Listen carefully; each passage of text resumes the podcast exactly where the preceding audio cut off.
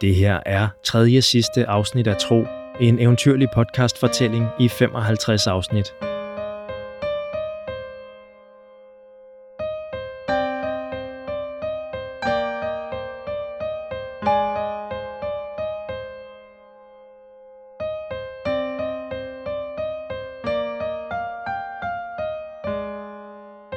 Episode 53.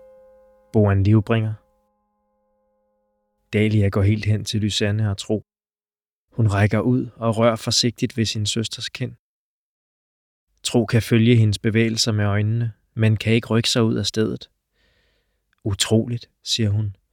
Jeg blev fortalt af byfolkene, der indsang fortryllelsen i stenen, at de ville stå stille som statuer, men jeg må indrømme, at jeg tvivlede på, om det ville virke. Vær ikke bange, tilføjer hun. Virkningen fortager sig efter kort tid, og I vil ikke have taget den mindste skade. Men jeg kan nå at slå alarm og forhindre jer i at nå borens kammer. Hun træder et skridt tilbage og betragter de to livløse unge. Jeg er ked af det, lille pade, men det er, hvad der sker, når du vælger at følge en slettedreng og forsøger at stoppe den naturlige udvikling, som verden skal igennem.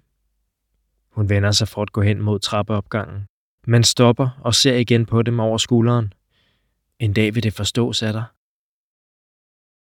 Det sagde bedstefar også, tænker Tro. En naturlig udvikling for både folk og dyr. Nødvendige ofre, som man må bringe, hvis man vil vide, hvordan verden hænger sammen. En dag vil de forstå. Ham og Lysanne og Birn og Feras. Nej. Tro mærker et raseri, han aldrig har kendt til boble frem i sig. Han vil ikke forstå. Han vil ikke forstå. Det er dem, der vil komme til at forstå. Han skal få dem til det. Han må gøre sig fri. Den snorende fornemmelse, der bølger op fra stenen under hans fod og holder hans krop fast. Han kender den. Kraften. Han kender sangen, der er blevet brugt til at spænde fortryllelsen med. Og han kan bryde den. Han kan se ordene og tonerne, der er vævet ind i stenen. Og han kan løsne dem igen. Han kan sno sin krop og Lysannes krop ud af dens greb. Og han kan stoppe Dalia, inden hun når trappen. Han kan få borer og stole til at spærre hende vejen, han kan også få stenene til at bøje sig og følge sin vilje. Han kender dem ikke så godt som træet eller vandet eller blæsten, men kraften er den samme, og når han rækker ud til stenene, vrister de sig fri fra murene og falder tungt til jorden, og selv ilden i glaskuglerne er under hans kontrol. Når han ved det, eksploderer den i et sandt flammehav, der sender byer af glassplinter ud i alle retninger og sætter bøger og møbler i brand. Måske kan han også... Stop, tro, råber en stemme. Det er Lysanne. Stop! Hun dræbes af dig! Pludselig er det, som om en mørk hætte bliver fjernet fra hans hoved, og han ser alting i et blændende hvidt lys. Han står i biblioteket, men det er ikke det samme rum som for kort tid siden. Reoler, borer og stole er væltet, glaskugler ligger smadret på gulvet, og overalt er der flammer og sort røg fra træ og bøger. Midt i ødelæggelserne ser han Dalia, hun ligger på maven, oven i en bunke stenbrokker, med benene delvis skjult under et væltet bord. Dalia, råber Lysanne og løber hen til hende. Storesøsteren sagde ikke ud til at høre hendes ord. Det var ikke min mening, for Tro fremstammet, men Lysanne vil ikke høre på ham. Sluk ilden, råber hun, og Tro kan mærke, at han er i stand til det. Han fokuserer på flammerne og koncentrerer sig om at dæmpe dem, og snart er der kun spredte røgsøjler fra de sidste gløder, inden de også dør helt ud. Det var ikke min mening at skade hende, siger han igen, og løber hen til Lysanne, som har fået fjernet bordet og vendt sin søster om på ryggen. Dalia bløder fra mange sår, der hvor eksplosionerne og glasblinderne har ramt hende. Er hun... Lysanne ryster på hovedet. Hun lever, og med min hjælp skal hun nok komme sig. Dalia giver et spjæt. Så åbner hun øjnene og ser forskrækket på tro. Du er som hende. Du suger kraften. Hendes hoved synker tilbage i brokkerne. Øjnene lukker sig igen. Det var altså ikke min mening. Du må tro mig, siger Tro. Tårne løber ned af hans kinder. Lysanne griber hans hånd. Jeg tror dig. Du kendes af mig.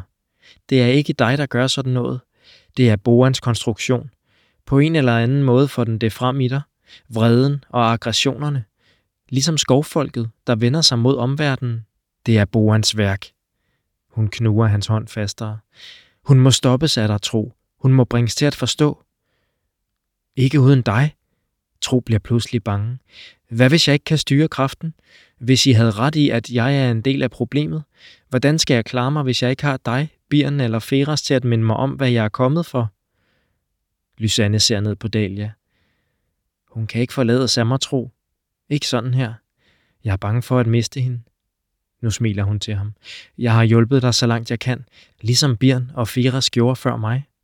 Nu er det op til dig, og vi vil ikke blive svigtet af dig. Tro fisker silketørklædet, han fik af Feras op af vestlommen og giver Lysanne det, så hun kan forbinde sin søsters sorg. Jeg vil ikke svigte jer, siger han. Så tørrer han hurtigt sine øjne i vesten og går hen til gryden, han og Lysanne har båret hertil sammen. Nu går det vist an at bære den selv.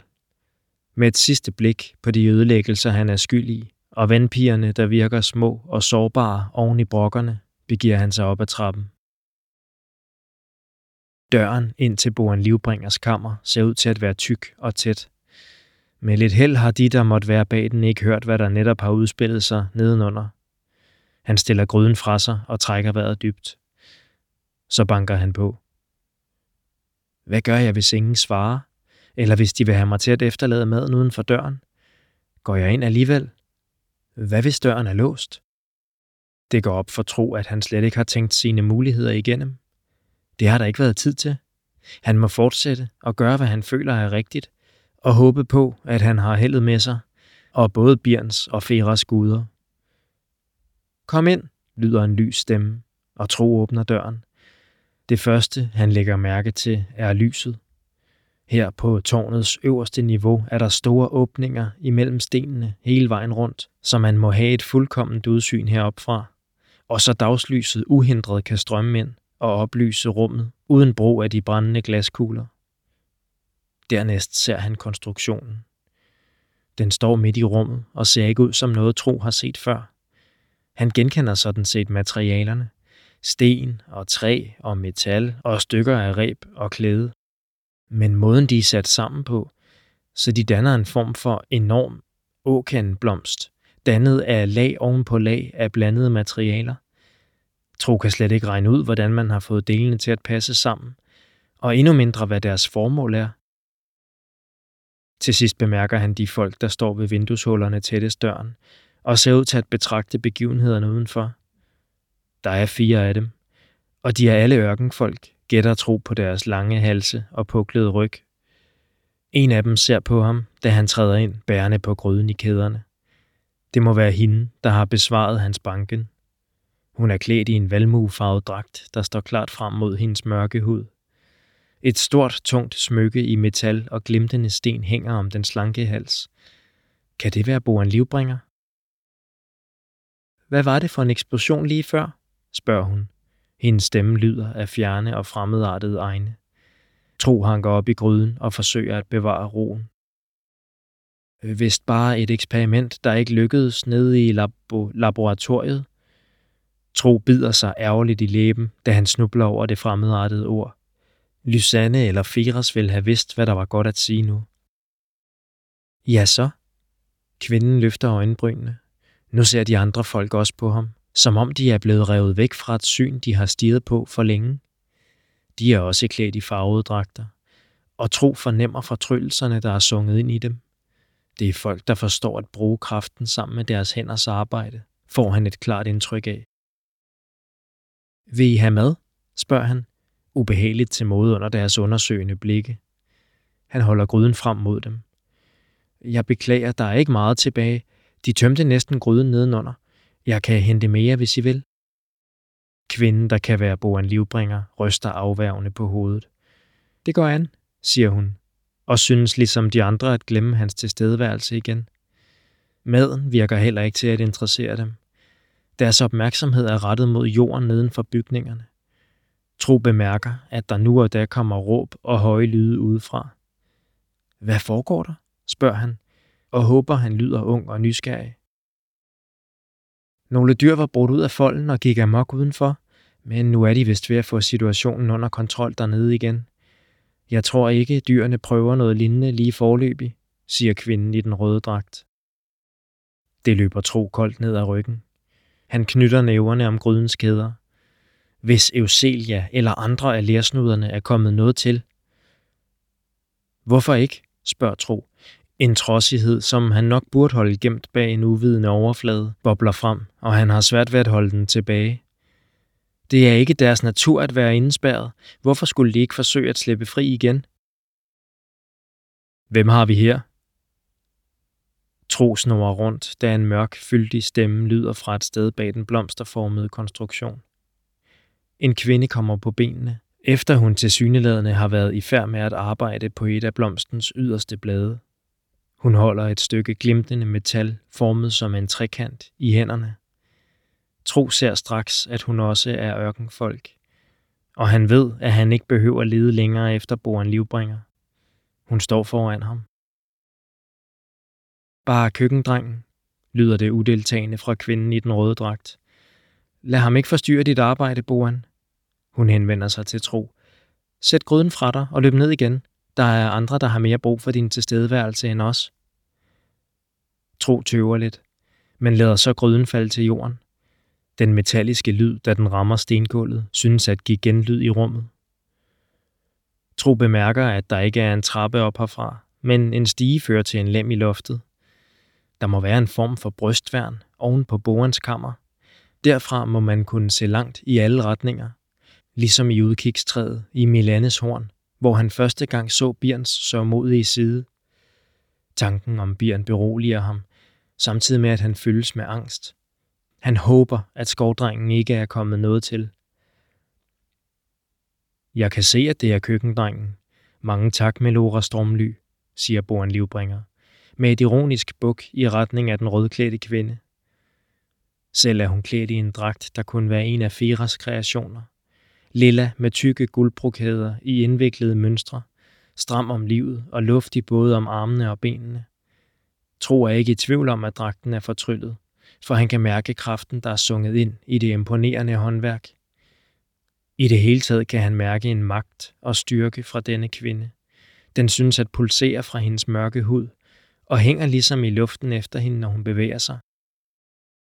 Hun ser til synlædende også noget i ham, for hun lægger hovedet en anelse på skrå og synes at tage ham grundigt i øjesyn.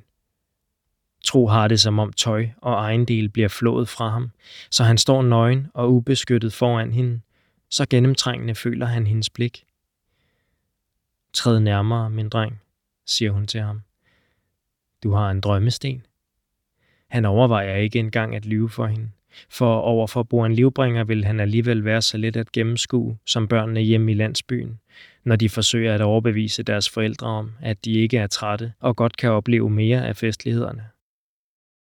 Og en fortryllet vest.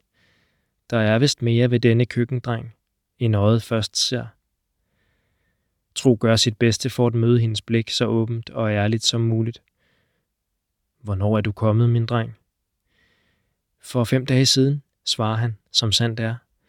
At han ikke er blevet tilkaldt, men selv har opsporet stedet her, nævner han ikke. Hun ved det sikkert allerede. Men måske gør det ingen forskel for hende. Han føler sig så ubetydelig i nærheden af hendes store kraft, at han ikke ville blive overrasket, hvis hun ikke bekymrede sig det fjerneste om, hvorfor han var kommet. Jeg hedder Tro. Tro? Ja, jeg mærkede, at du var på vej. Du vil vel gerne se, hvad det er, vi udretter her? Hun siger det som en konstatering, ikke som et spørgsmål, og hun gør det ikke klart, om hun også regner tro med, når hun siger vi. Han nikker.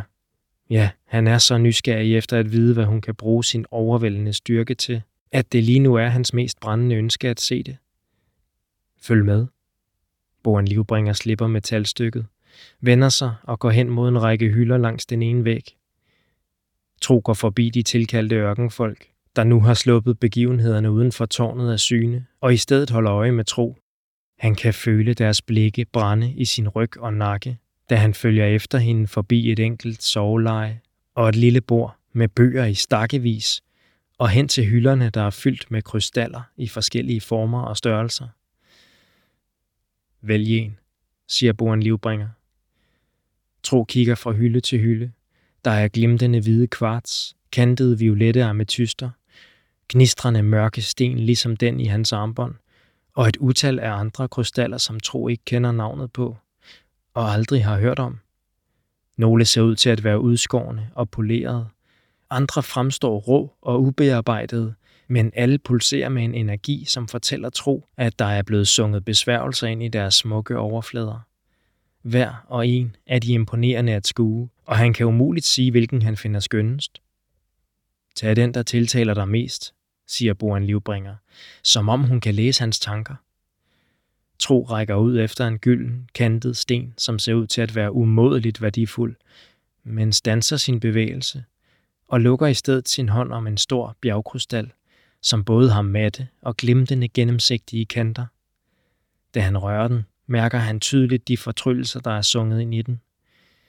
De er ikke frembragt for at holde en person fastlåst, ligesom besværgelsen i stenen i biblioteket, og heller ikke for at narre folks sanser, ligesom luftspejlingerne nederst i tårnet. Hvad kan deres formål være? Boan Livbringer ser eftertænksomt på tro, da han rækker hende krystallen. Et interessant valg, siger hun og tager imod den. Ikke den smukkeste sten, ej heller den mest sjældne eller mest værdifulde, men en sten med stor kraft. Hendes øjne er lige så sorte som hendes hår. Igen føler Tro, at hun kan se lige igennem ham. Følg med, siger hun igen, og går hen til sin konstruktion. Tro er lige i hælene på hende. Vil du hjælpe mig med at sætte stykket der fast, siger Boren, og nikker mod det trekantede metal, hun stod med tidligere. Tro ser nu, hvor det skal sidde blandt de øvrige stykker af forskellige materialer. Han ved også, hvordan han skal bøje metallet og forme det, så det passer til resten af konstruktionen. Uden et ord får han det til at ske. Boren Livbringer virker ikke overrasket. Tak, min dreng, siger hun. Se nu. Hun slipper krystallen, men den falder ikke til jorden. Den bliver i luften og svæver langsomt ind mod midten af konstruktionen, hvor den bliver hængende et stykke over blomsten. Nu vil vi bruge krystallen til at samle energi fra jordens salte, siger Boan. Hun begynder at synge med sin fyldige mørke stemme, og som på tælling falder de fire tilkaldte ind. Sangen er dyster og langsom, og fylder tro med en følelse af sorg. Men så skifter den og bliver både lysere og lettere, uden at det dog ændrer ved den indflydelse, den har på tro. Der kommer en lyd fra konstruktionen, som er en gryde fuld vand, der er begyndt at koge. Nu er der viser små skyer af damser, og krystallen begynder at dreje rundt. Det tænker Tro først, men så opdager han, at det er konstruktionen, der drejer sig. Eller også er det selve tårnet, der begynder at dreje rundt om krystallen. Nu skinner den, og en kraft begynder at bølge ud fra den. En kraft af en styrke, som Tro aldrig har mærket før. Ikke i sin kontakt med altet. Ikke fra det snigende mørke i myrene. Ikke engang fra Boren Livbringer selv. Hvis jeg besad den kraft, kunne jeg gøre alt, tænker Tro. Alle døre ville åbne sig for mig, og alle hemmeligheder ville blive afsløret. Lyset fra krystallen bliver så klart, at Tro ikke længere kan se på den. Boans og de tilkaldte sang stiger til skrig, og den pulserende fornemmelse fra konstruktionen banker som slag fra tunge trommer fra hans ører. En intens varme stiger op fra den blomsterformede anordning. Det er lige så fristende at stikke af i blind flugt, som at blive stående og mærke kraften, som er selve altets energi. Med et bliver alt mørkt, som om dagslyset bliver suget ind i krystallen. En splindrende lyd fylder rummet, og Tro kan se igen. Bjergkrystallen er væk.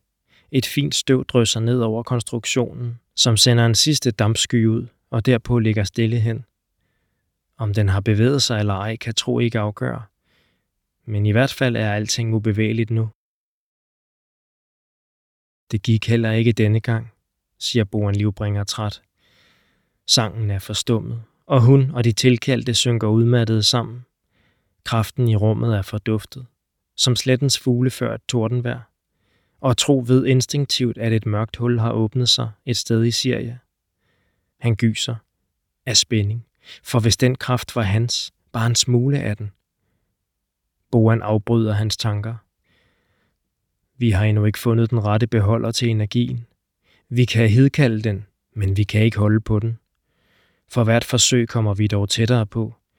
Denne gang føltes det et øjeblik, som om vi havde klaret det. Hun tager tro i hånden. Hendes greb er stærkt og febervarmt. Tænk, min dreng, hvad vi kan udrette med sådanne energier. Tro synker en gang. Den kraft, han har været vidne til, er så mægtig, at han føler sig helt ubetydelig i sammenligning. Han føler sig også dum. Hvad havde han troet, at han kunne udrette over for så mægtige væsener som Boren Livbringer og hendes tilkaldte? Hvilket håb var det, han havde jagtet gennem sletter, skove og vandløb? Først en barnagtig idé om, at han kunne afsløre skovfolket som barbariske grænsebrydere.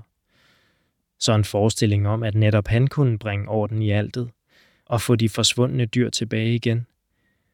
Hvis bare han fandt frem til lav, havde drømmestenen overbevist ham om, inden det var for sent. Men det var for sent, for Lav var allerede blevet tilkaldt, da tro nåede til myrne. Og hvis han besad en viden, der kunne hjælpe tro på rette vej, forblev den en hemmelighed. For de har da ikke lært noget af Lav, der kan bruges netop nu, over for Boren Livbringers mægtige kraft. Har de vel? Lav har fortalt dem om, hvad det er, de tilkaldte søger svaret på. Han har fortalt om slangerne og kedlerne, der giver damp til at drive konstruktionen. Men det kunne de jo også have fået at vide fra andre, eller selv regnet ud.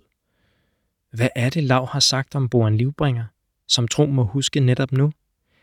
Som er grunden til, at Tro har set skovmanden i sit drømmesyn igen og igen. Så går det op for ham, samtidig med at han hører Dalias stemme for sig.